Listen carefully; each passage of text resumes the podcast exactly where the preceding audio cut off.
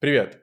В этом эпизоде подкаста у меня в гостях доктор Артур Рахимов, научный эксперт в области дыхания, автор информационного ресурса Normal Breathing, а также автор книг по дыханию на основе метода Бутейка. В основе этого метода лежит э, принципы плавного и медленного дыхания без глубоких вдохов и выдохов, что на самом-то деле отличается от привычного понимания дыхательных практик. Я хочу поговорить с Артуром о том, во-первых, почему вообще стоит задумываться о, о том, как мы дышим, потому что многие люди имеют э, долгую счастливую жизнь, качественную жизнь, не задумываясь о дыхании. Когда мы с этим разберемся, поговорить о том, как внедрить правильное дыхание в жизнь, чтобы это делать не просто во время практик, но также и оставшиеся 24 часа. Про разницу между дыханием ртом, дыханием носом, между дыханием легкими и дыханием животом либо диафрагмой – также, в принципе, зацепить такую тему, как комплексный подход к здоровью, потому что на основе метода Бутейка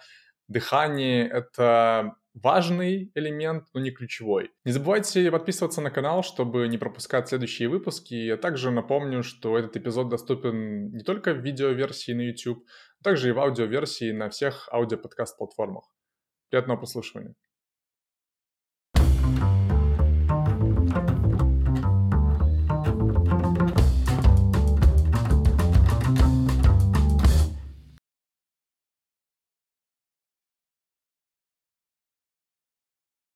Я хочу вот рассказать предысторию, как я вообще э, о вас узнал. Э, есть такой подкастер американский Питер Тия, и он у себя в Фейсбуке написал пост о том, что готовлю календарь на 2023 год, календарь гостей. Посоветуйте мне, с кем можно пообщаться. И там один из э, американцев написал про Артура Рахимова, и было интересно, что там было написано, что это эксперт э, по дыханию, и если в Америке такой знаменитый автор книги Бресс, э, Нестор, да, сравнивали вот вас с Нестором, говорили, что Нестор это журналист, а вы именно эксперты, что если хотите прям про науку дыхания поговорить, то лучше это делать с Артуром Рахимовым. Вот, мне стало интересно, потому что имя русское, и, э, скорее всего, вы русскоговорящий, решил обратиться, и как раз вот мы еще записываем этот э, подкаст. Знаете, на русскоязычном пространстве очень мало подкастов и, в принципе, интервью про дыхание. Просто потому, что есть много практиков дыхания, но людей, которые знают именно про науку дыхания, очень мало. Вот. И мне даже вот интересно начать с такого вот супер базового вопроса, почему важно следить за дыханием? Просто люди живут достаточно качественно и долго, не задумываясь, в принципе, о том, как они дышат.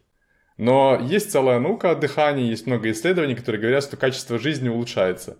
Важно понять с самого начала, что во всем этом разговоре, во всех интервью, которые я даю, я, я всегда говорю о, об автоматическом и, или как доктор Бутейко это называл, базальном дыхании. То есть то дыхание, которое происходит днем и ночью, как бы само по себе.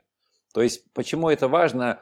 А обычно люди, потому что я уже с тысячами людьми об этом разговаривал, как только упоминаешь слово дыхание, им приходит э, в их головной мозг идея о том, что это делать какие-то упражнения, там, тренировать свои дыхательные мышцы, там, да. делать пранаяму, может, там, Hof, там, э, очень есть тысячи разных, э, так сказать, упражнений по дыханию. Вот. А то, что я вот говорю, и доктор Бутейко, о чем он говорил, это относится именно к тому дыханию, которое происходит днем и ночью. То есть можно делать упражнения один-два, некоторые люди даже делают три часа каждый день и делают, так сказать, с усердием, иногда месяцами, даже, может, годами. А, но как доктор Бутейко говорил, что можно это даже делать, например, стоя на голове и через одну ноздрю.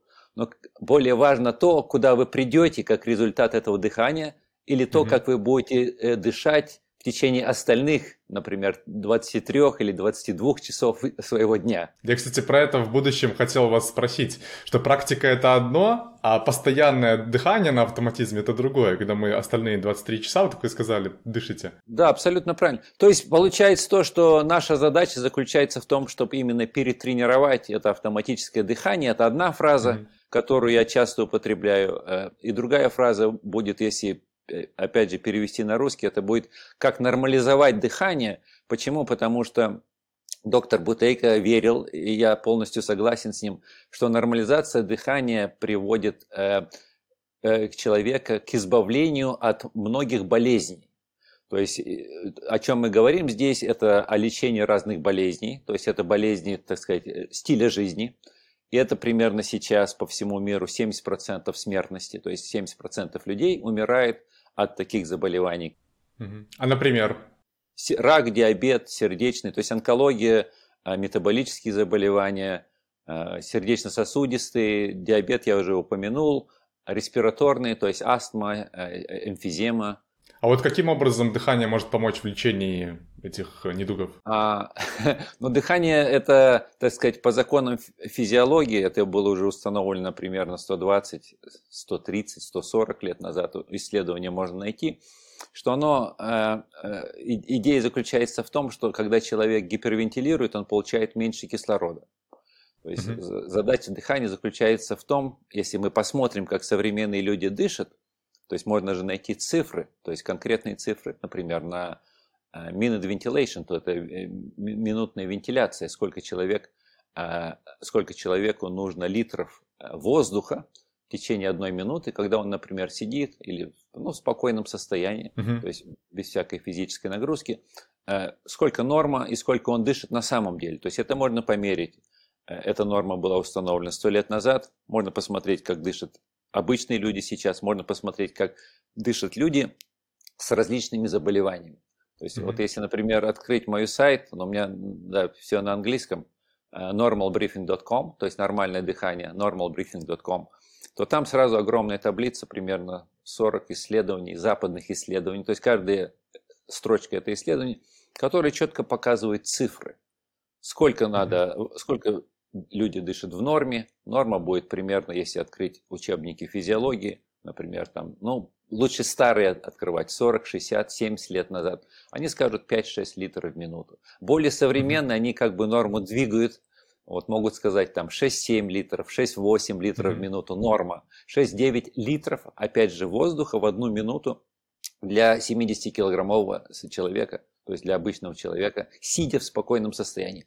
Если посмотреть, как больные, как э, современные люди дышат, то это будет 12 литров в минуту, это известно. И у меня есть там снизу график, который показывает, как э, цифра для обычных людей изменялось, потому что в 20-е годы это было примерно 4, 5, 6 литров в минуту, в 50-е mm-hmm. уже немножко больше, и после 60-х это уже порядка 10-12 литров в минуту.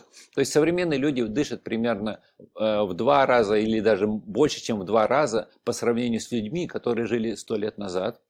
Вот, поэтому, так сказать, в, с этой точки зрения перетренировка дыхания, она э, представляет себе такой уникальный метод, и уникальность заключается именно в том, что это тот метод, который всегда работает. То есть я вот своими глазами вижу это на тысячи людей, за эти уже больше 20 лет я занимаюсь этим, то есть я 20, больше 20 лет это обнаружил, вот, что все, кто умудряются каким-то образом перетренировать свое дыхание, они всегда, так сказать, улучшают свое здоровье, согласно тому закону, который доктор Бутейко открыл, это как раз вот именно вот э, таблица Бутейко, она примерно это и отражает. И, может, потом я, я могу объяснить детали, но на, на канале у меня, конечно, много видео по, на английском языке, где я объясняю детали этой таблицы, вот, потому что это как бы является первый шаг образования человека, и доктор Бутейко то же самое рассматривал, что вот первый шаг для излечения надо объяснить человеку, что дышать глубже это хуже, будет меньше кислорода, то есть возвращаясь к тому э, э, вопросу, который вы спросили, так сказать, а чем, так сказать, э, плохо большое дыхание, и почему лучше дышать спокойнее. То есть, когда мы, чем сильнее мы дышим, тем меньше кислорода получают все главные органы. То есть, таких исследований да. десятки. На головной мозг, сердце, печень, почки, там, желудочно-кишечный тракт. То есть, все эти органы будут получать меньше крови, во-первых, и вдобавок будут получать меньше кислорода. То есть, и, то есть это, если это очень сильно, так сказать, заниматься, например, дышать специально, гипервентилировать, то большинство людей в течение двух-трех минут может потерять сознание. Это происходит именно потому, что каротидная артерия, которая ведет головной мозг, она сжимается ну, почти в два раза, очень сильно, потому что э, кровеносные сосуды, артерии, артериолы, они очень чувствительны к содержанию углекислоты. То есть все, вот это все, э, так сказать, э, уменьшение э, поставки кислорода происходит из-за того, что мы удаляем очень много углекислоты при гипервентиляции. Угу. И поэтому кровеносные сосуды сжимаются, плюс существует много других, порядка десятка других эффектов, которые тоже относятся к углекислоте. Вот. Но это один из основных. То есть, получается, кровеносные сосуды сжимаются, и все органы получают не только меньше кислорода, меньше также питательных веществ. Например, головной мозг получает меньше э, э, топлива, на котором он работает. То есть, для большинства людей это, конечно, будет глюкоза.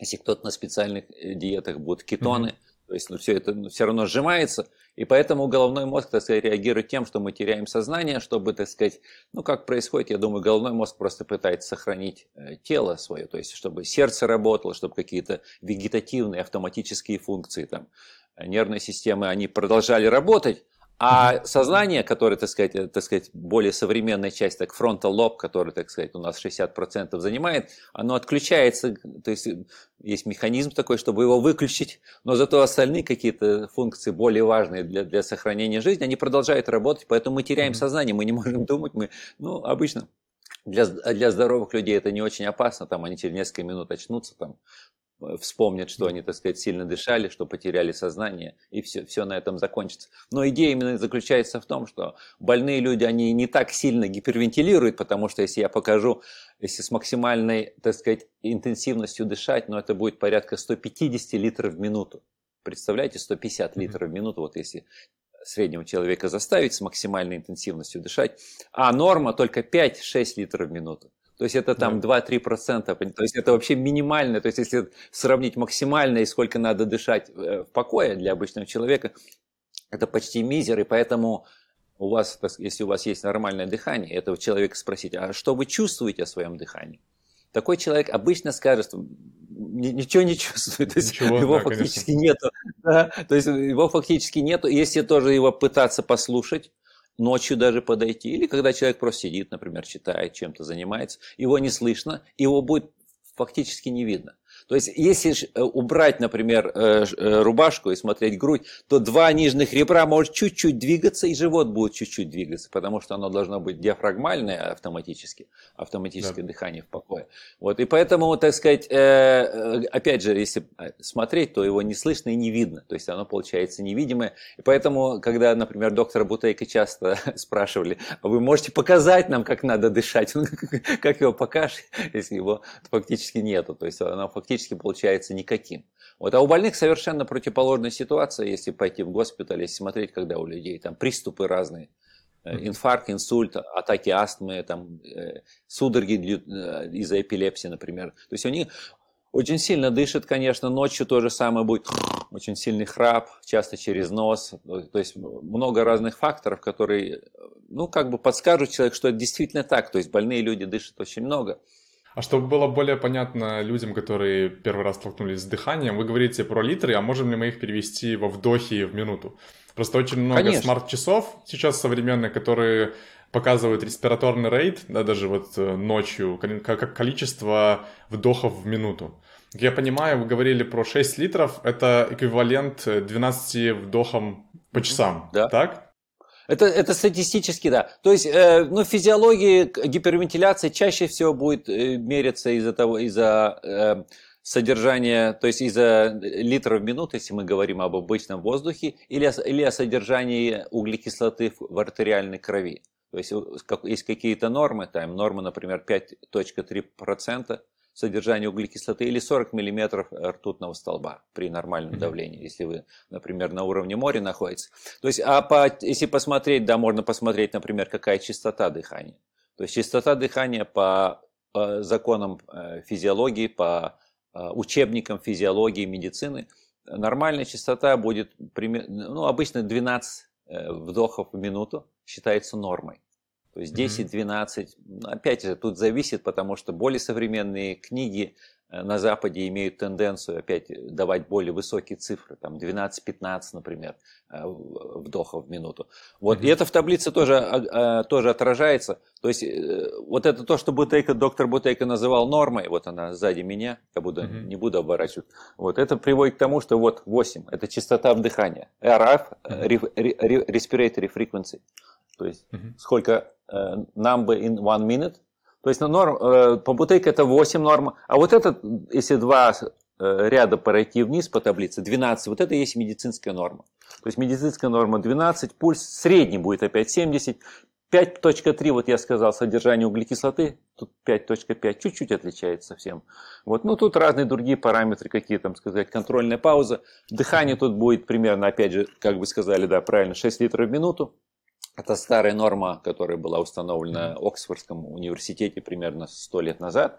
Вот. Но Бутейка, Бутейка после наблюдения тысяч больных, он решил, что норма должна быть немножко жестче, еще спокойнее дыхание. Я еще думаю, как бы нам упростить эту информацию для слушателей, которые вот первый раз это слушают.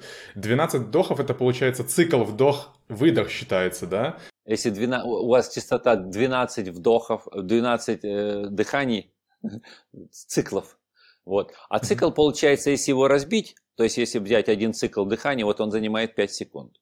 Что происходит? Примерно полторы секунды вдох, примерно полторы-две секунды выдох.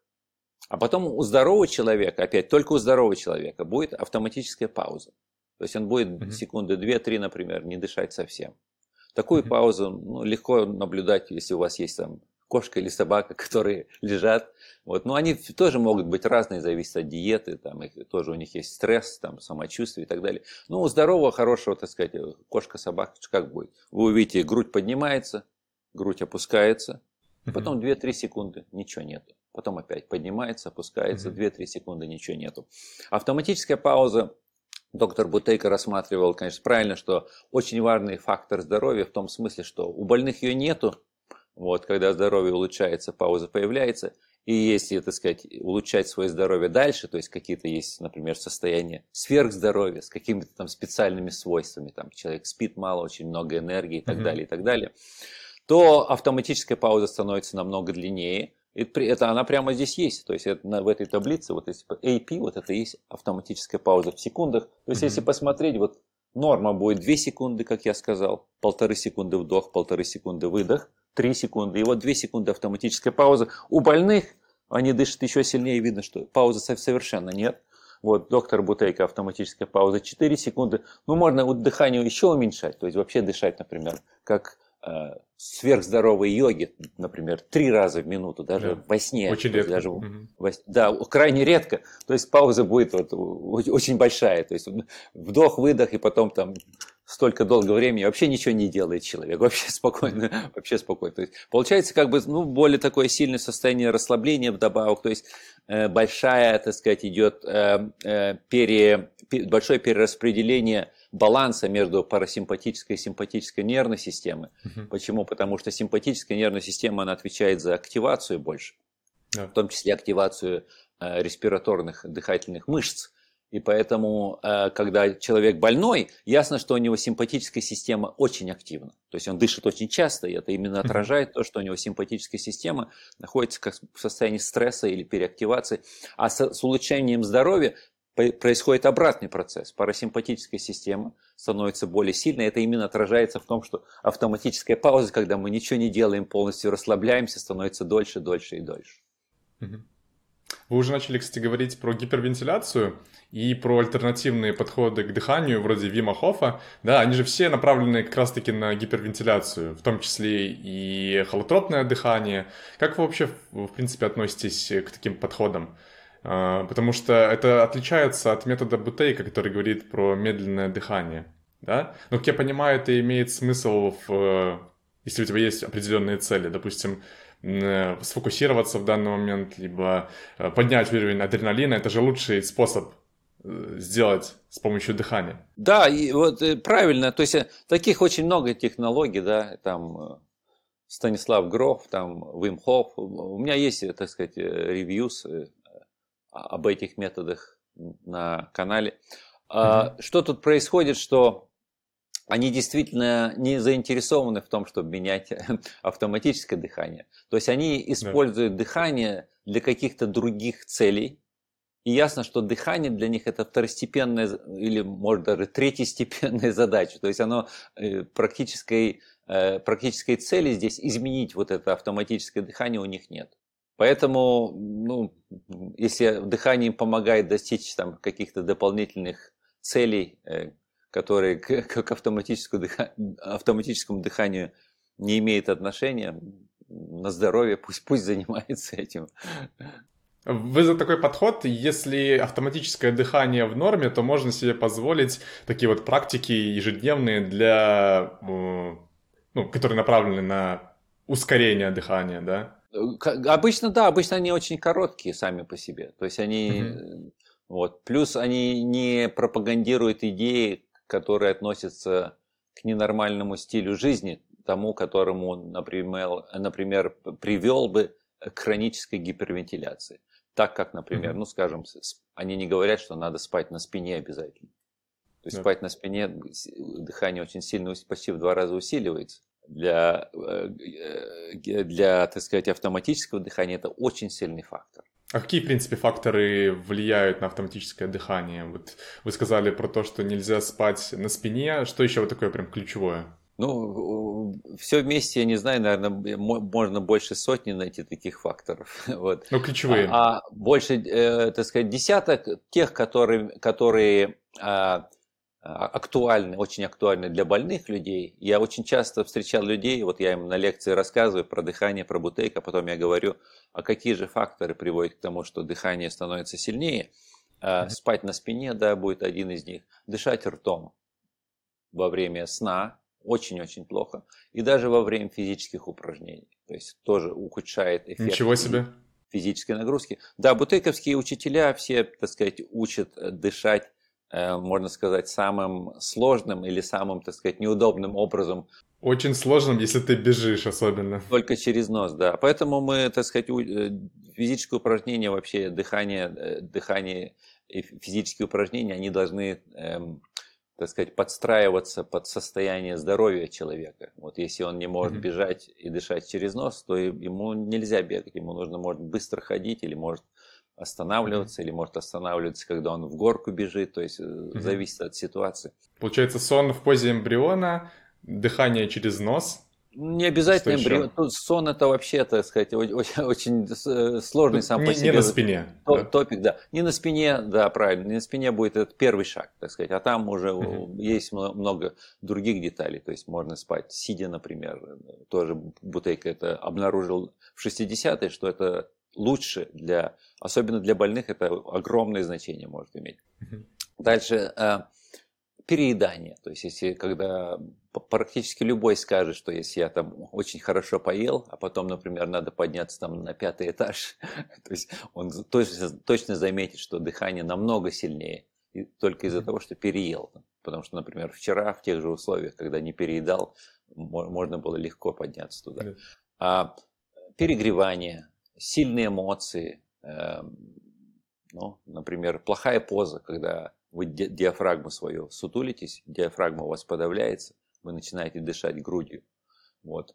Но стресс, как я сказал, инфекции, то есть э, и да, если она приводит к тому, что у вас, например, ну, разрегулируется флора кишечника, то есть у вас mm-hmm. какие-то бактерии появятся немного не те, то есть это диета сама по себе это огромный топик, то есть тут тоже можно, ну, можно еще два часа провести, например, говорить только о диете и дыхании, как они относятся к друг другу.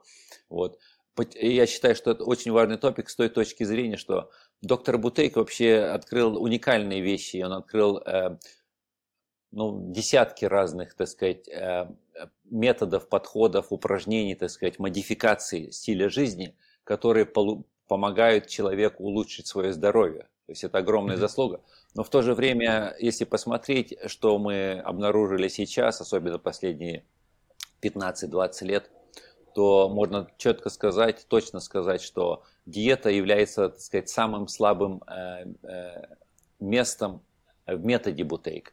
То есть метод, что, что другой, так сказать, вопрос, что я подразумеваю под методом Бутейка. А что, что подразумеваете под слабым местом? Он, он, ну, он не знал, не обнаружил того, что есть диеты, такие крайние диеты, которые приводят к совершенно потрясающим результатам, например, при лечении рака, при лечении диабета первого вида, то есть при лечении, например, болезни Крона, например, это считается одной из самых сложных э, заболеваний желудочно-кишечного тракта. Почему? Потому что десятилетиями верилось, что вот эти заболевания, например, ну рак, скажем, э, глиобластома мультиформали, то есть это рак головного мозга, который очень агрессивный. Вот. И десятилетиями верилось, что вот эти заболевания, которые я упомянул, болезнь Крона, диабет первого вида, они вообще неизлечимы. То есть никто не знал по всему миру э, случаев выздоровления от этих болезней. А в течение последних 10 лет появились публикации, где доктора, используя только диету на отдельных э, людях, то есть отдельные случаи у них, которые описаны из тех э, пор у них десятки таких случаев, по крайней мере, то есть может даже еще больше, где э, вот это излечение было возможно при применении вот этих крайних диет. Вот. И, вот. и почему, опять же, метод Бутейка, например, э, это было исследование, доктор Пащенко опубликовал свою статью э, лет 20 назад примерно. Это является топиком одной из моих книг, которая называется «Doctors Who Cure Cancer». Вот. И в этой книге я как раз обсуждаю, например, лечение э, рака с помощью перетренировки дыхания. Вот. Mm-hmm. А, и что было обнаружено бутейковскими докторами, потому что доктор Бутейко натренировал примерно 200 медицинских специалистов, ну, большинство из них доктора, какие-то физиотерапевты и другие медицинские mm-hmm. работники. И они, конечно, э, в среднем каждый человек там почти на тысячи людей использовал этот метод. То есть эти, можно найти даже статистику, их статьи на русском языке. А, и они обнаружили, когда столько много людей есть, что метод Бутейка, например, может помочь при первой и полуторной стадии рака но не помогает при второй, третьей, четвертой, когда метастазы уже начались, так да. сказать, когда начались э, они расти. А, а полуторная стадия, ну, первая, когда есть только начальная опухоль, ну, мы говорим об обычных, не, не рак крови, там, лимфатит, другие, mm-hmm. так сказать, об, об, обычные формы рака. Когда, когда раковые клетки стали проникать в соседние лимфатические узлы, то есть это как бы полуторная стадия рака, mm-hmm. вот там еще метод Бутейка работает хорошо, очень хорошо. Но если уже позже стадия рака, то он помогает людям, ну, обычно считается так, спокойнее умереть. Вот, то есть без всяких, так сказать, сильных эмоций, там, без э, страха, без, ну, то есть более спокойная смерть. Но вот эти диеты, они помогают людям выжить, то есть это огромная mm-hmm. разница, и не, не, а, а, не адресует дыхание вообще. То есть очень, получается очень интересный результат, что есть какие-то заболевания, где диета имеет настолько огромную роль, что э, она получается сильнее, чем дыхание, тот метод, который я объясняю. Поэтому а, Возвращаясь назад, то есть доктор, доктор Бутейко, я считаю, сделал два э, открытия, два очень больших гениальных открытия. Одно открытие заключается в том, э, с чего мы начали, то есть что больные люди дышат очень много, и нормализация или перетренировка дыхания приводит к тому, что заболевание у них всегда исчезает, но это очень сложный метод, потому что надо, yeah. опять же, изменить свою базальную автоматическую функцию. Так же, как угу. сердце, например, бьется с какой-то частотой, мы хотим его поменять, то есть мы прямо это, это не можем сложно, регулировать, да. а какими-то косвенными методами мы можем это делать. И Бутейка метод, э, то есть Бутейка открыл вот, это, вот этот физиологический закон, что вот эти болезни цивилизации или болезни стиля жизни, они именно относятся к усилению дыхания, и что их, это можно лечить с помощью нормализации дыхания. А другой другое открытие, которое он сделал, и вот это о, то, о том, что вот я говорил сейчас, там, о раке и так далее, это именно то, что доктор Бутейко, так сказать, э, создал метод Бутейко, который включает различные, например, дыхательные упражнения, как делать физические mm-hmm. упражнения, как не спать на спине, то есть как заклеивать рот на ночь, то есть какие-то практические вещи. Плюс, э, конечно, диету. Он рассматривал вопросы диеты. Но ему из-за того, что, так сказать, он уже столько много открыл, не, не, не пришло в голову попробовать, и особенно на долгосрочное время, вот такие радиаль, радикальные диеты, где э, больные люди, например, полностью исключат клетчатку из своей диеты а именно на, mm-hmm. на этом и основан успех. Вот я только что говорил, например, лечить болезнь Крона. Первый случай был описан 4-5 лет назад, когда первый человек излечился именно на диете, которая, э, так сказать, э, э, ну, чрезвычайно простая, так сказать, с какой-то точки зрения, потому что совершенно нет клетчатки. А клетчатка это везде, овощи, фрукты, все злаковые Зерновые. культуры, да. то есть там рис, да, рис, э, картошка, то есть кукуруза, то есть везде все орехи, там соевые, бобовые и так далее. Э, где нет клетчатки, ну что остается? Мясо, рыба, яйца. То есть. Э, мед они не позволяют, там в меде тоже нет клетчатки, но мед, он глюкозу содержит, то есть по их теории, я считаю, что теория очень, так сказать, научно обоснованная, надо переходить от того, что вместо глюкозы употреблять э, жиры, правильные жиры, причем не обычные, там, не растительные жиры, там, не подсолнечное mm-hmm. или оливковое масло, а правильные жиры, чтобы, так сказать, переключить организм на другое топливо, вот, и чтобы, для, чтобы с, с помощью этого шага очень сильно, э, так сказать, нормализовать многие-многие факторы, особенно включая факторы, которые относятся э, к воспалительным процессам. То есть э, в этих исследованиях они часто мерят, и таких исследований уже э, сейчас десятки, где точно показано, что вот переключение диеты... Да, вместо углеводов употребляются жиры, да, кетоны. Кетон, кетон, да, жиры, которые будут в крови функционировать как кетоны, которые можно опять же мерить кетометрами. Угу. Происходят многие, так сказать, правильные процессы, особенно особо большая польза и то, что мерится в научных исследованиях, будут а, факторы, относящиеся к воспалению. То есть они, они называются э, по-английски inflammatory markers. То есть да. это, это а, показатель, цифра, которая бы отражала состояние воспаления таких, ну, в статьях, может, там 7, 8, 10 иногда мерят. Ну, 5 основных, они очень известны медицинским работникам, те, кто этим занимается. Вот, и что, и что известно, что вот эти все заболевания, о которых мы говорим, у них воспаление, э, процесс воспаления усилен. То есть эти маркеры, они могут быть в 2-3 раза больше нормы. И вот эта диета именно помогает э, в этом отношении. А вы говорили про правильные жиры, э, противопоставляя их маслам, да? Про что вы имели в виду? Авокадо, орехи? А, нет, правильные жиры, по их теории, будут животные жиры. Там же много насыщенных жиров. Разве это правильно? Да, шести... Э, доктор Бутейко тоже это знал в 60-е да? годы уже, да, что холестерол, да, что не есть там яйца, масло, так сказать, э, свинину и так далее, жирные вещи, э, не приводит к тому, что холестерол в крови уменьшается. Холестерол, тот, который вы получите в диете, он никогда не достигнет вашей крови. То есть организм его разберет до того, что ему нужно. Вот. А свой холестерол организм создает по другим совершенно законам, то есть которые не относятся к этому. То есть доктор Бутейко тоже об этом знал. А знаете, скорее даже про, про насыщенные жиры больше, чем холестерин, потому что я видел, что норма в день 15 грамм насыщенных жиров, а все, что больше, оно увеличивает риск сердечно-сосудистых заболеваний и это 60, да, это 60-е годы, то есть когда там несколько исследований было опубликовано, и они были такие, знаете, очень как бы статистика с разных стран, например, и они сравнивают заболевания потом этих стран, э, и сравнивают диету, которую они там едят, и говорят, о, вот из-за этого, это вот получается такой. То есть э, э, эти исследования, они как бы были пересмотрены в том смысле, что получили, сейчас можно найти сотни исследований, где вот они говорят именно о том, что вот эти открытия 60-х годов, которые получили огромную пропаганду, в массовых э, средствах информации, они были неправильные, и все эти, так сказать, выводы э, э, неправильные в том смысле, что э, индустрия производства э, пищи, то есть пищевая промышленность на Западе, в России тоже была перестроена. В том смысле, что появилось оливковое масло, появились растительные масла и так далее. Э, я вот был в одном магазине ну, несколько лет назад, и покупал mm-hmm. вот этот биф, э, говяжий жир, который жир, вытапливается да. Да, из, из, из коров, он прямо жидкий получается, они блоками продаются, там, один килограмм, например.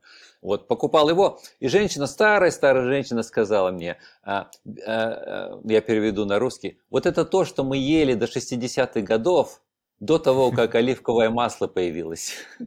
То есть я, я, старых людей спросить, они так и скажут. То есть до 60-х годов вот эти... Зависит от страны. Ирландия, Англия, например, у них был вот это beef tallow, beef drippings.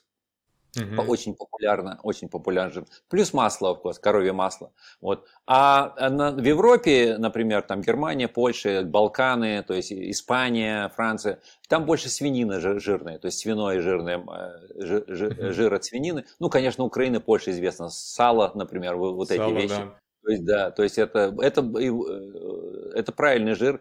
Но оно должно быть для больных, это важно еще иметь проблемы со свининой, например, что оно должно быть органическое. То есть химические вещи, особенно для желудочно-кишечных, будет очень сильный фактор.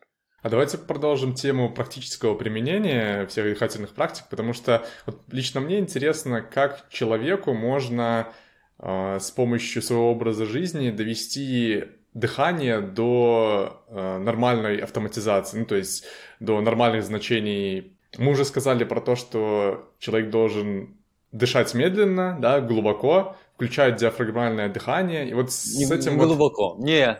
Не глубоко. Не глубоко. Дышать э, глубоко, глубоко, глубоко, like deep breathing тоже, э, как бы доктор Бутейко очень негативно, а, так сказать, э, реагировал, когда люди говорили про глубокое дыхание, и очень, uh-huh. очень много у него фраз можно найти, что, в принципе, все, что он критиковал, это глубокое дыхание.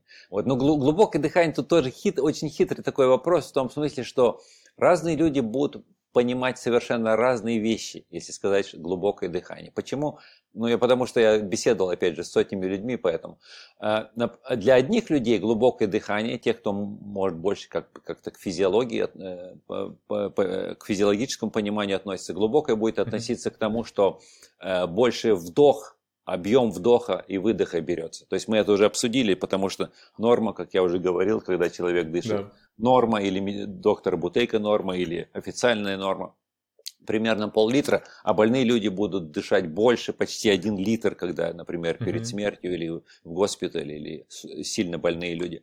То есть, э, получается, они имеют глубокое дыхание днем и ночью с точки зрения объема вот, mm-hmm. С точки зрения и объема, и минутной вентиляции. Они, то есть намного больше дышат и больше за один вдох. Но отдельные люди, например, которые занимаются йогой, они под глубоким дыханием могут понимать совершенно другую вещь. Именно yeah. заключающаяся в том, что глубокое, то есть вот если посмотреть э, нашу физиологию как, так сказать, как механического тела, то есть глубоко они будут иметь в виду под диафрагмальным дыханием. То есть это правильно. То есть медицинские учебники с этим тоже согласятся. Они скажут, что 80-90% работы по дыханию производится диафрагмой. Вот и грудные мышцы, они совершенно маленький вклад дают в дыхание. То есть чуть-чуть они работают совершенно, но опять же основная работа должна идти диафрагмой. Вот. И это тоже может называться глубоким дыханием, то есть как бы получается конфузия такая. То есть, Тогда и, если более, э, к более практическим вещам перейти, то есть это более медленное практически... дыхание, да? не совсем глубокое. Самая первая, самая первая вещь, которая, так сказать, с практической точки зрения, что я могу попросить людей сделать на лекции, обычно я это делаю даже там 2-3 раза, если лекция, например, полтора-два часа, э, можно провести простой тест по дыханию. Такой, так сказать, эм, человек делает сам по себе, можно его делать всегда. А в чем суть теста? С, э, ну, тест очень простой, то тем, кто знает дыхание по бутейке, немножко, так сказать, или, образов... Э, или слышал. Это тест называется по бутейке контрольная пауза. Вот. Uh-huh. Ну, я по-английски называю часто body oxygen test, то есть сколько содержания кислорода в организме. Вот. Uh-huh. Уникальность, э, другая уникальность тренировки дыхания заключается в том, что вот есть этот тест, которым можно померить свое дыхание. И я часто говорю своим студентам или учителям, там я практикционеров тоже обучаю э, по бутейка, что э, вам, в принципе, так сказать, э, я, я не нужен, то есть вы, вот у вас есть тест, вы что хотите делайте, вам нужно улучшить результаты этого теста, можете как, как угодно спать, там что угодно есть, как угодно тренироваться и так далее. Э, если у вас достигнете нормы или даже выше нормы, прекрасно, делайте это, вы мне потом расскажете, что вы делали. Вот. Но, так сказать, э, то есть уникальность заключается в том, что есть объективный показатель, который позволяет э, любому человеку наблюдать за своим здоровьем. И в 99 с чем-то даже процентов людей этот тест совершенно прекрасно будет отражать их состояние здоровья, и mm-hmm. люди будут сами знать, что соглашаться, что симптомы, то количество лекарств, которых им нужно, будет сильно коррелировать с результатами этого теста. Получается, есть, вы, вы говорите, есть тест, тест Бутейка, который называется контрольная пауза, да? да есть специальная да. таблица значений, чтобы можно было на основе этого теста да, оценить, в каком прямо, состоянии прямо да, преобразование. Да. А, контрольная пауза будет, она как бы CP, она вот поэтому здесь и серым цветом, так сказать. Э, э, и по нему, получается, можно оценить, э, какой уровень кислорода находится в теле, да?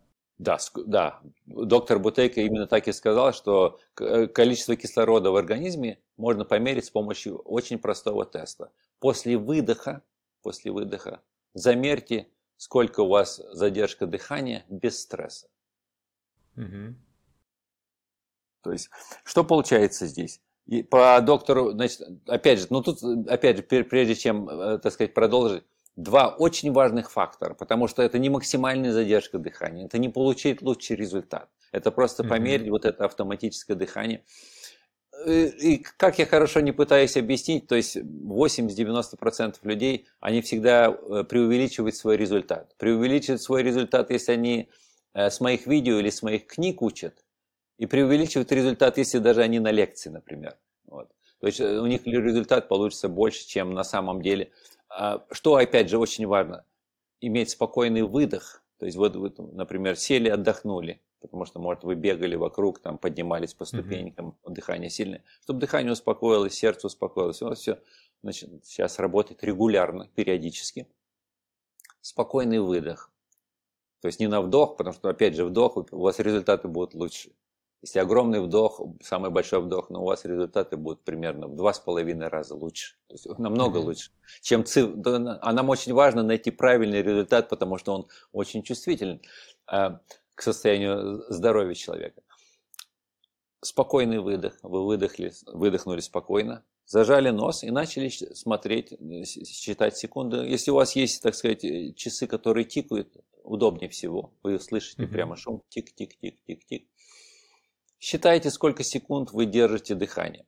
Что происходит в этот момент времени? Ну, а для обычного человека, вот он начинает задержку дыхания 3-5 секунд, 7 секунд, 10 секунд, ничего не чувствует. То есть совершенно легко. А в какой-то момент времени, ну, например, 15 секунд для многих современных людей, порядка 15 секунд, появляется первый стресс.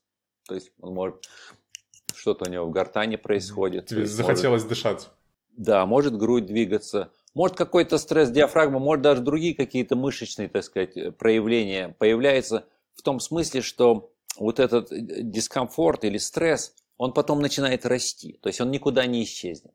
Это не какой-то там появился там на полсекунды. Полсекунды может появиться даже через 4-5 секунд, потому что вы все время регулярно дышали каждые 4 да. секунды, например. А тут вы не, не дышите, то есть через 4 секунды может что-то кратковременное появиться. А тот стресс, именно который начинает расти, если он начинает расти, то потом можно дыхание, так сказать, ну, в два раза дольше дышать, чем ваше настоящее время, чем объективный результат. Но это будет уже ближе к максимальной паузе, то, что нам не надо. То есть максимальная пауза, можно видеть, что она примерно в два раза будет выше вот для людей, которые да. сейчас живут, для современных людей. И получается так, что, а, опять же, цифры вот эти будут отражать состояние организма, состояние здоровья организма. Вот. И э, тест вот этот, опять же, мы проводим до самого первого стресса, самого первого дискомфорта. Можно отдохнуть, например, 4-5 минут, угу. повторить тест снова, вот, повторить тест завтра, повторить тест утром, перед сном. И потом посмотреть таблицу Бутейка, да, Э, да, можно по таблице Бутейка, да, примерно а, предсказать, какой у вас уровень здоровья. То есть, например, я, я сказал, что для современных людей это будет порядка 15 секунд. Вот, если взять э, медицинские данные, то есть я статьи нашел, скажем, ну, примерно 100-летней давности, какие-то статьи есть даже 19 века есть статьи, где это мерили, потому что нужны, нужны часы просто, то есть ничего особенного не нужно. И доктора делали этот тест, то есть можно найти очень старые исследования, где они мерили у обычных людей, у разных, например, там, у пилотов, там, у, разных, у людей разных профессий, у военных, такие статьи тоже есть.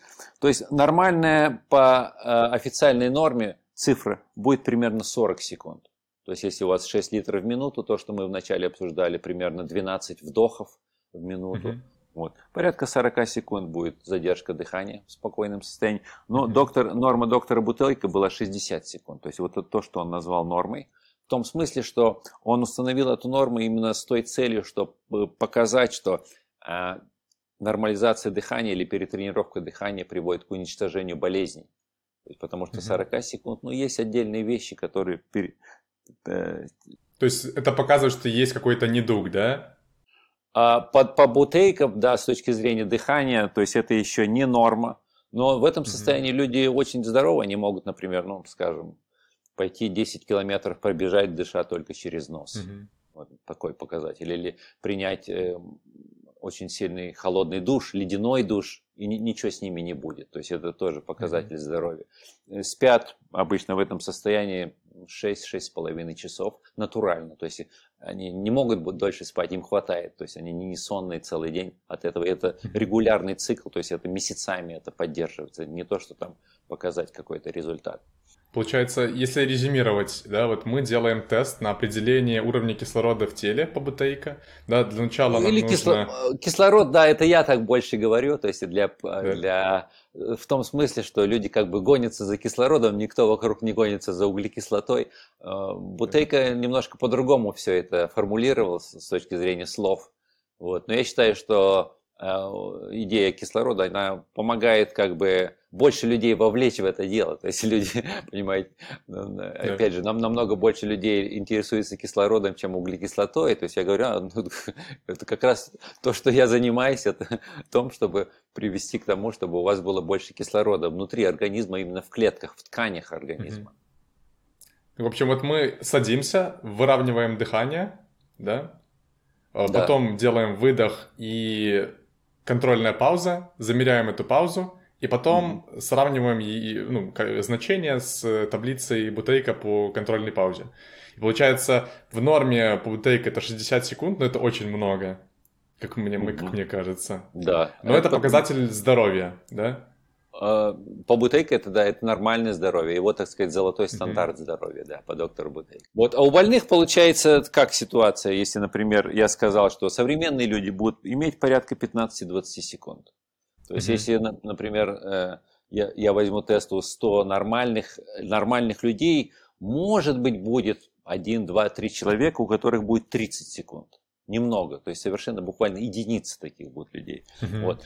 Говоря о людей, которые больны, опять же, там вот эти болезни цивилизации, которые я перечислил, или болезни стиля жизни – ну, э, мягкие формы болезни у них тоже будет порядка 15 секунд. Если у них средние формы, уже лекарство почти гарантировано, уже много симптомов, вот, порядка 10 секунд. И очень 10 секунд, вот эта зона. Если очень больные, много лекарств, как правило, опять же, это не, не, не, жесткий закон. Бывает вполне нормальные люди, но у них пауза может 5 секунд, они, у них работа, mm-hmm. они могут даже физическими упражнениями делать. Вот. Будет пауза только 5 секунд э, у тех людей, например, которые находятся в палатах госпиталя, то есть в реанимации и так далее, будет возможно даже 2-3 секунды. Это как раз то, как э, доктор Бутейко в 50-е годы открыл этот метод. В том смысле, что он был э, студентом, который имел дежурство в госпитале, и его, так сказать, научный руководитель рекомендовал ему наблюдать своих больных. И доктор Бутейко наблюдал за их дыханием, и он заметил, что с приближением смерти их дыхание становится все сильнее и сильнее. То есть они чаще и глубже дышат. И это привело доктора Бутейка к тому, что он начал, так сказать, думать, ага, вот он умирает, дышит сильнее и сильнее. Что если попробовать в обратную сторону все это повернуть? Да, хорошо. Да, вот если затронуть еще некоторые вопросы именно механики дыхания, да, мы говорили про диаф- диафрагмальное дыхание, и вы сказали, что э, легкими человек не должен дышать. Да? Это должно быть не глубокое дыхание, но диафрагмой. А почему В обычном нормальное состояние, оно диафрагмальное, а, ну, можно говорить о преимуществах диафрагмального дыхания по сравнению с дыханиями ребрами. То есть угу. вот легкие, легкие это сами по себе, то есть есть можно дышать грудью, реб, э, то есть реберные мышцы вовлекать. Да. Можно диафрагму, но есть еще мышцы живота, можно ими тоже дышать. То есть как бы существует три вида мышц, которыми можно дышать. А преимущество диафрагмального дыхания заключается в двух факторах. Вот. Первый фактор это в том, что когда вы дышите, например, с помощью грудью, и очень многие, особенно женщины пожилого возраста, это видно, они будут дышать верхней частью груди. То есть у них вот эта часть будет двигаться. Если посмотреть на механику, вот есть, например, одно легкое, другое легкое. Когда вы воздух набираете только вот в эту часть, в верхнюю часть своих легких, mm то у вас нижняя часть, она не, не получает кислород, новый кислород. А по законам физиологии есть такие данные, которые, так сказать, ну, опубликованные данные, они заключаются в том, что кровоснабжение, поток крови, если мы сравним разные части легких, оно примерно в 6 раз сильнее э, на дне легких по сравнению с поверхностью легких из-за гравитации. То есть угу. к сердцу сложнее кровь, так сказать, посылать сюда, и больше крови, кровопоток происходит да. с нижней части легких. И поэтому эти части легких, нижние части легких, они наиболее эффективны с точки зрения абсорбции, так сказать, притягивания кислорода. Вот. И поэтому это один фактор, почему диафрагмальное дыхание или дыхание, ну, опять же, дыхание животом будет такой же эффект, хороший эффект, правильный эффект mm-hmm. иметь. А вот вы назвали, да, два, два дополнительных типа, это дыхание диафрагмальное и животом. А как научиться человеку, который привык дышать легким, как научиться дышать животом и диафрагмой? А, это очень, очень большой такой правильный вопрос. Почему? Потому что многие инструктора йоги, они э, тратят э, года буквально, тренируя себя и тренируя своих студентов диафрагмальному mm-hmm. дыханию. То есть как бы механический такой э, подход вопросу. Вот что я заметил на всех своих студентов, все свои, мои студенты, которые вот э, следовали тому, что я их обучал, когда они достигают паузу в 30 секунд, вот этот уровень mm-hmm. здоровья, уже очень, mm-hmm. очень хороший уровень здоровья, потому что ну, даже большинство практиционеров на Западе, я думаю, не имеет этого здоровья. 30 секунд, особенно если это иметь утром, когда только просыпаешься, mm-hmm. это уже другой вопрос. Это, так сказать, самое а, сам будет самая, так сказать, э, правильная пауза в том смысле, что она больше всего будет отражать ваше состояние здоровья. Не перед сном, а когда вы только проснулись. Вот, вот чтобы вот 30 секунд достичь. В этом состоянии все мои студенты всегда достигали автоматического диафрагмального дыхания, потому что я видел это по им. Вот вы уже упомянули своего, своих учеников. А мы можем на примере практик, которые делает ученик, рассказать нашим слушателям, как нам ситуативно внедрить вот это вот дыхательные практики и, в принципе, работа над дыханием в жизнь. То есть, как состоит день человека, который пытается нормализовать свое дыхание? Ну, первый шаг для всех студентов, которые я учу всегда, это у меня, как, как сказать, является требованием, начальным требованием для того, чтобы им начать курс, а, они должны иметь образование в том смысле, что они должны знать вот эти, так сказать, законы физиологии, о которых мы уже говорили, например, эту вещь, плюс, э, конечно, э, немножко больше даже об факторах, относящихся э, к позитивному эффекту углекислоты. То есть углекислота, ну, например, она расслабляет мышцы, она расслабляет mm-hmm. дыхательные пути. А я уже упомянул о том, что она э, расширяет с помощью расслабления кровеносные сосуды, артерии, артериол. Угу. Вот, она успокаивает головной мозг. То есть э, вот эти разные э, факторы, это надо понимать.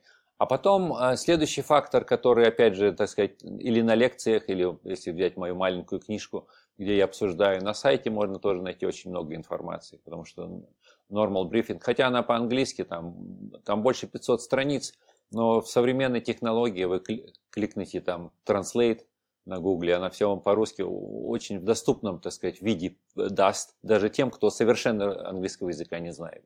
Да, я, я просто добавлю то, что я э, перед тем, как мы запи... ну, перед тем, как начать готовиться к выпуску о дыхании, я зашел на ваш сайт, там действительно целая библиотека знаний о дыхании.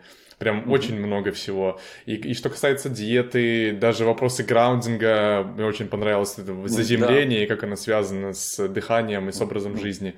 Вот, так что я слушателям посоветую тоже зайти на этот сайт и почитать э, труды Артура. Факторов, получ... то есть следующим фактором до того даже, как они начали что-то практически делать, кроме теста. Тест, так сказать, я говорю, на лекции можно прямо сделать, можно сейчас сделать его это знать вот этот список факторов, основных факторов, о которых мы а, уже обсудили, например, те, относящиеся mm-hmm. ко сну, к диете, э, к физическим упражнениям, не дышать э, ртом, не переедать, то есть два центральных закона, которые доктор Бутейко предложил, угу. кушайте только тогда, когда вы действительно очень голодны. То есть никогда там время подошло или там какая-то там вечеринка, что-то партия, там собрались люди вместе, все, все едят, ты как бы должен социально, так сказать, показать, что ты кушаешь. Это неправильно, yeah. очень вредно для здоровья. И второй фактор, как только вы почувствовали, это для огромного большинства людей будет совершенно правильно, как только вы почувствовали первые э, чувства, что вам пора остановиться, надо остановиться, кушать. Вот, mm-hmm. вот, вот, например, такой факт. Не сутулиться, не перегреваться. А если много человек говорит каждый день, бывают такие профессии на, на телефоне, например, mm-hmm. то тут надо, или поет, то тоже бывали певцы, люди, у них 3 часа, 4 часа каждый день практика, надо петь. Эм, сложно сказать. Э, до какого-то уровня они могут перетренировать свое дыхание обычно. Дальше тут очень хитрый вопрос, зависит от ситуации, какие дополнительные методы применяются. Но и понятно, что очень негативный фактор, потому что при разговоре это померено давно уже физиологами, на Западе. А обычный человек дышит примерно 15 литров в минуту. То есть намного mm-hmm. больше нормы. То есть примерно mm-hmm. так, как современные люди. То есть то есть будет негативным фактором. Ну, любые недостатки а, минералов и других веществ. То есть, если есть недостаток, например, кальция, магнезия, каких-то других вещей, это тоже, тоже зависит от диеты, потому что на другой диете, может, у вас и не будет этого недостатка. Ну, очень круто, что вы рассматриваете дыхание именно как часть комплексного подхода к здоровью. И вот у меня вопрос, наверное, здесь, если искать вот эту вот э, такую связку дыхания с каким-то другим направлением здоровья, с чем оно больше всего соприкасается, то есть наибольшая связь у дыхания с чем? Дыхание, э, как бы не, э, не то, что оно как бы есть вот разные вещи, дыхание одно из них. Дыхание, э, как, мы, как я вижу его, является функцией, которая отражает те процессы, которые вы э, делаете, взаимодействуя со своей окружающей средой. Например, mm-hmm. вы что-то поели, ага, у вас дыхание поменялось. Вы ночью спите, спали там на спине, повернулись на левый бок, у вас дыхание поменялось. А другой момент, я, так сказать, вообще не упоминал сегодня этого, а, то есть можно говорить о стрессе, можно говорить об этих, например, о негативных эмоциях, а можно пойти противоположным направлением. Что, что, например, происходит с дыханием, если вы медитируете? Очень такой практически интересный правильный вопрос. То есть мы опять же а, тут смотрим на дыхание как функцию, которая отражает какие-то процессы, которые человек имеет, взаимодействуя со своей окружающей средой. Mm-hmm. Человек начинает медитировать. Ну, что у него в начале в голове? В голове в начале, как сказать, как по-английски называется, mental chatter, voices in the head, то есть как бы голоса разные в голове, то есть какое-то происходит, ну, разные разговоры, то есть, то есть происходят э, фактически все время, то есть как бы э, разные мысли, противоположные мысли, это как бы считается нормальным, то есть как бы да, разные точки зрения у себя в голове. А когда человек начинает медитировать, ну это давно померено, это же, по-моему, 60-е или 70-е годы с помощью вот этих энцефалограмм, что происходит? Mm-hmm. Когда человек из вот этого состояния бета brain waves переходит в альфа brain waves, такие бы спокойные головные, mm-hmm.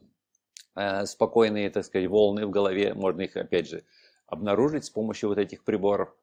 А вот эти все голоса в голове, они исчезают, то есть человек чувствует себя так очень расслабленным и спокойным внезапно для себя. Почему? Потому что этого состояния, может, у него уже годами не было. Угу. И что происходит с дыханием? Очень интересно. Дыхание уменьшается почти в два раза. Огромный, огромный, так сказать, позитивный эффект.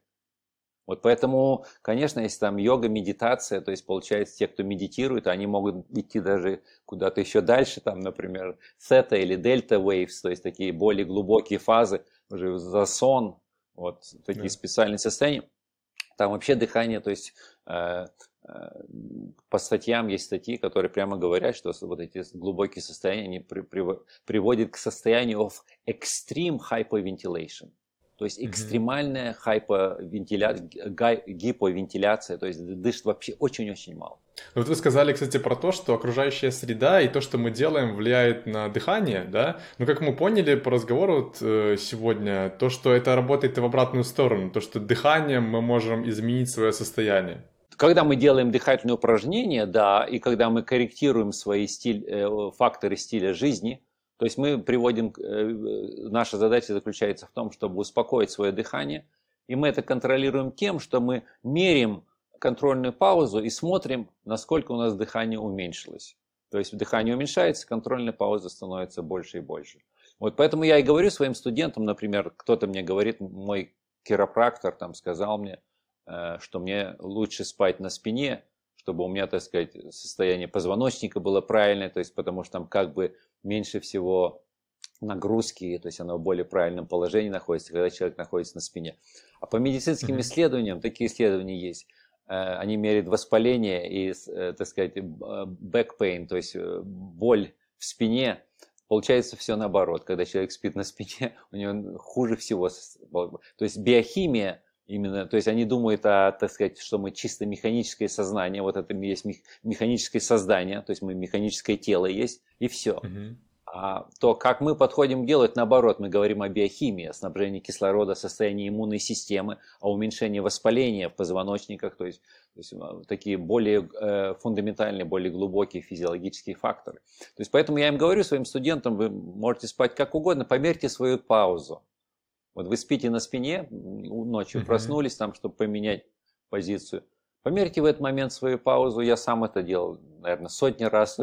вот. Э, мерить свою паузу во сне очень легко, потому что она не только не как бы э, возбуждает тебя, то есть не, не, не приводит к тому, что ты не можешь спать, а наоборот успокаивает. Uh-huh. Вот потому что это без стресса э, делается, контрольная пауза, опять же, никакого стресса нет. Помогают уснуть даже быстрее намного. Вот. И когда студенты начинают это мерить, они, ну, они на себе это проверили. То есть они знают, что если они легли на спину, то у них контрольная пауза очень сильно уменьшается. То есть ну, почти mm-hmm. в два раза. То есть очень сильно. Поэтому дыхание на спине э, крайне, э, крайне, крайне сильный фактор. Вот, э, Бутейка, конечно, опять же, обнаружила это в, 60, ну, в 60 уже точно, конечно, это был один из основных принципов э, метода Бутейка. Вот, и поэтому все практиционеры обучают своих студентов. И даже официальная медицина, вот последние года таких исследований появилось э, довольно много. То есть они обнаружили, что вот для критически больных людей это очень большой фактор. Не только очень большой фактор, я вот, когда ковид начался, э, э, сколько это было, два с половиной года назад, Э, я сделал видео, потому что когда только ковид начался, это был, по-моему, апрель-май. Э, да, март-апрель, да. 2020 года. Почему? Потому что он появился в Испании, в Италии, в Англии. Смертность была очень большая, порядка 10-12%. Вот, первая волна ковида.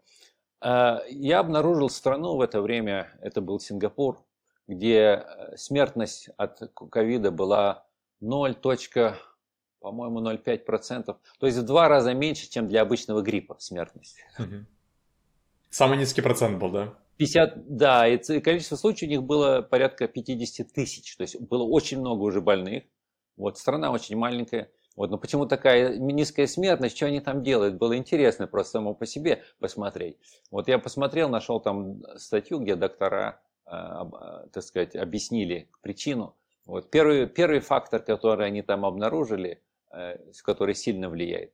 Они не, не позволяли своим больным, кто уже болен вот этим ковидом, спать на спине. Один фактор. И по моим расчетам, так сказать, ну, опять по опыту, по студентам, один этот фактор мог бы привести к тому, я думаю, что на самом деле так они и сделали все. Италия, Испания, вот это я говорю, Англия. Почему у них смертность упала? Смертность должна упасть примерно в 7-10 раз от ковида только от того, что больному не разрешать спать на спине. Большинство кислорода, вот когда мы его вдыхаем, порядка 98-99%, он будет связан с гемоглобином. Красные кровяные клетки, знаете, да, он притягивает да. к себе кислород, и кислород путешествует с этими красными клетками по организму, органи... там, когда он приходит в ткани, э, из-за углекислого газа, из-за углекислого газа основной фактор, почему кислород освобождается в тканях, там больше углекислоты, другой фактор, я об этом не рассказывал, называется Бор-Верига эффект. По-английски обычно Бор говорят эффект, в России Бор-Верига, русский там Верига тоже открыл тот же самый закон, uh-huh. независимо. Он освобождает кислород, и кислород идет там в головной мозг, в сердце, чтобы для, так сказать, как источник, чтобы производить энергию. Так вот интересно важность, вот интересно вот важность этого баланса кислорода и углекислого газа, потому что а. люди обычно думают, что углекислый газ это токсичный газ, от которого нужно избавляться, но на самом-то деле, как вы уже сказали, что он освобождает кислород. Да, да. Нет, тут, тут, тут две вещи. Тут, во-первых, не баланс, а надо говорить о том, что когда нет углекислоты, то не будет и кислорода. То есть да. получается не да. баланс, а получается они либо оба есть в большом количестве, когда мы говорим о сверхздоровье, или обоих угу. химических элемент, э, веществ нету, когда мы говорим о тех, кто больных. То есть вот эта вещь очень, очень важна. То есть и получается, что да, чистый кислород он э, будет разрушать сильнее, хотя, например, опять же, многие люди верят, так сказать, в эту идею, что вот подышать чистым кислородом, и это приведет к тому, что у вас будет больше кислорода там в других, состо... в других э, частях а, тела, например, в тканях и в органах. Это очень-очень маленький, так сказать, будет прирост, а ущерба будет больше в продолжительном процессе времени. То есть для каких-то mm-hmm. специальных целей, например, если делать intermittent hypoxic hyperoxic тренинг, то есть когда вот эта э, тренировка есть, даешь, дается дышать смесь с очень низким содержанием кислорода uh-huh. на какое-то время, а потом с повышенным содержанием кислорода на какое-то время. То есть вот это при, приводит к каким-то очень положительным сдвигам, это известно, я уже, я сам это исследовал, так сказать, на себе, на, на студентах. Вот. А дышать кислородом продолжительное время, особенно чистым кислородом, конечно, иногда даже делают это под давлением, то есть, понимаете, можно найти гиперкамеру, то есть там будет 2-3 uh-huh. атмосферы еще вдобавок, то есть не только чисто, вообще очень много кислорода. Он больше раз, будет растворяться не в крови, потому что в нормальном состоянии, опять же, я сказал, 98-99% гемоглобина, они имеют кислород. И так, опять же, очень маленькое содержание кислорода, 1-2% в нормальном состоянии, оно растворено в плазме крови. То есть как в воде, например, как в жидкости. То есть он в свободном состоянии, там он ни к чему не привязан. Вот этот кислород, он будет разрушать ваши кровеносные сосуды вдобавок. То есть не только легкие, а еще и кровеносные сосуды, приводить к повышенному воспалению.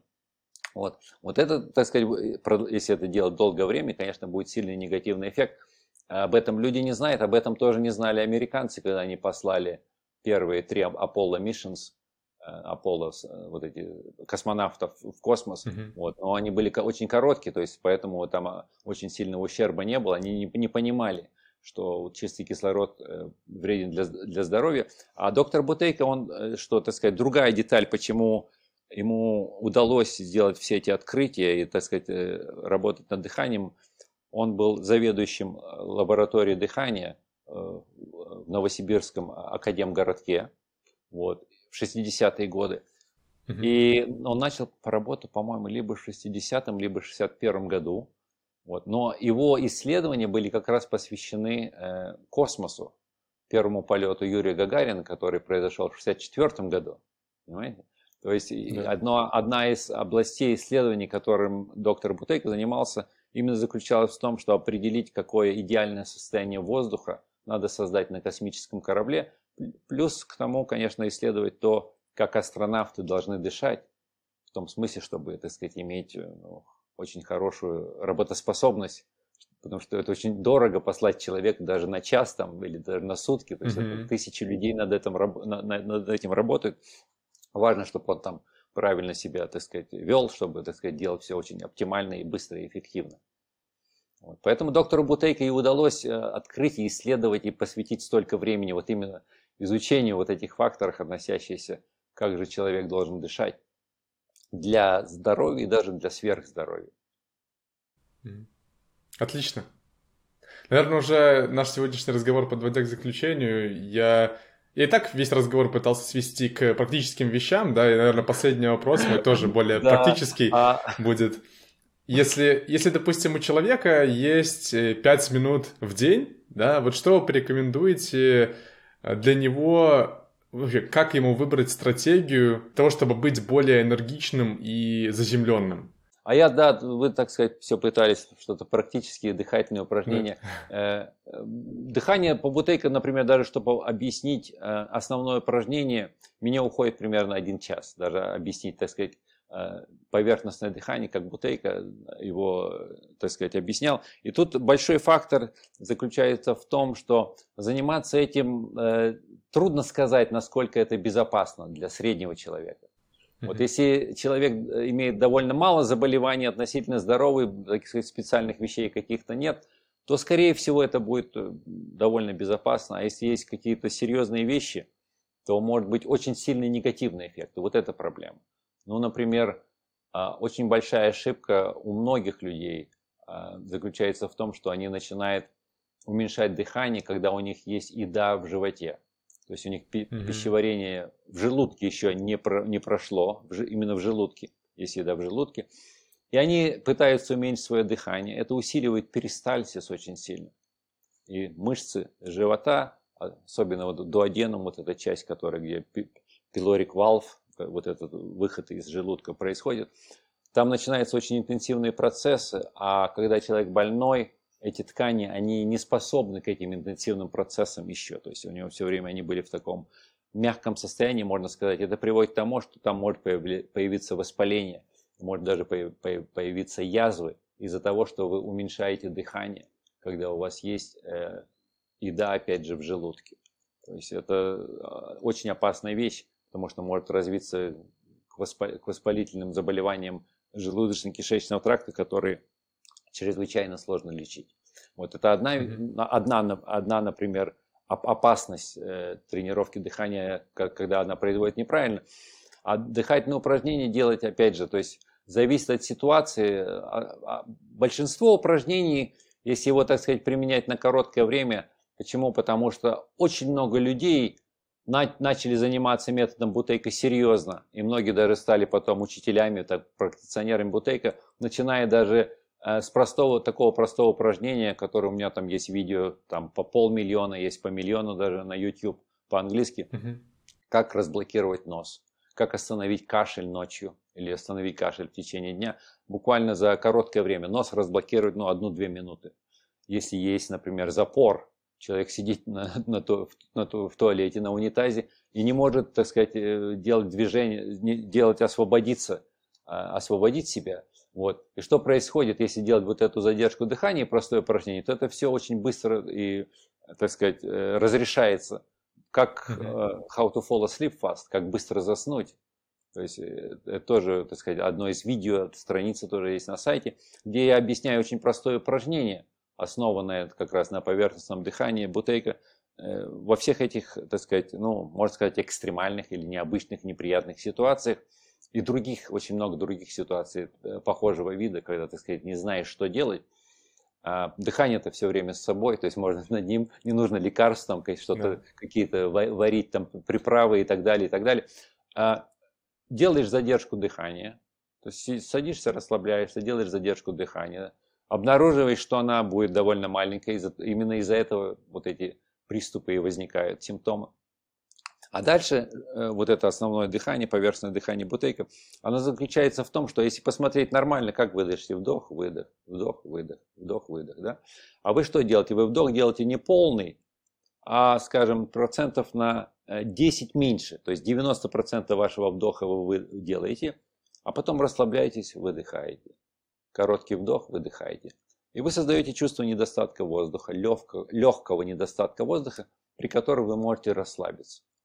Вот если вы это чувство будете поддерживать, скажем, одну-две минуты, вот это будет такое упражнение, которое вам поможет заснуть быстро, вот, избавиться mm-hmm. от кашля, разблокировать нос, то есть разные упражнения. И вот это поверхностное дыхание, вот это поверхностное дыхание обычно называется, да, уменьшенное дыхание, оно является основой всех э, других упражнений по методу Бутейка, потому что много других методов, и студенты, которых я обучаю, еще дополнительные какие-то упражнения делают, которые может больше относятся к, там, к пранаяме, к вимхофу, то есть другие методы есть mm-hmm. тоже, которые имеют какие-то дополнительные позитивные эффекты. То есть с точки зрения практики. Но это опять же, это большой вопрос. То есть ну, нужно, я предлагаю людям сначала изучить этот вопрос, так сказать, более глубоко. Можно найти, например, лекцию доктора Бутейка на русском языке в Московском университете. Будет прекрасное, так сказать, введение в метод Бутейка. Один из, так сказать, начальных шагов, чтобы изучать что-то например, на русском языке. А сайт, я мой говорю, можно переводить, если это интересно. Да. Отлично. Артур, спасибо большое за такую содержательную беседу. Я обязательно оставлю ссылки на YouTube на ваш, да, и на сайт, в том числе, чтобы слушатели могли почитать, зайти. Там все на английском, можно легко перевести на русский, я думаю, без потери смысла. Спасибо большое.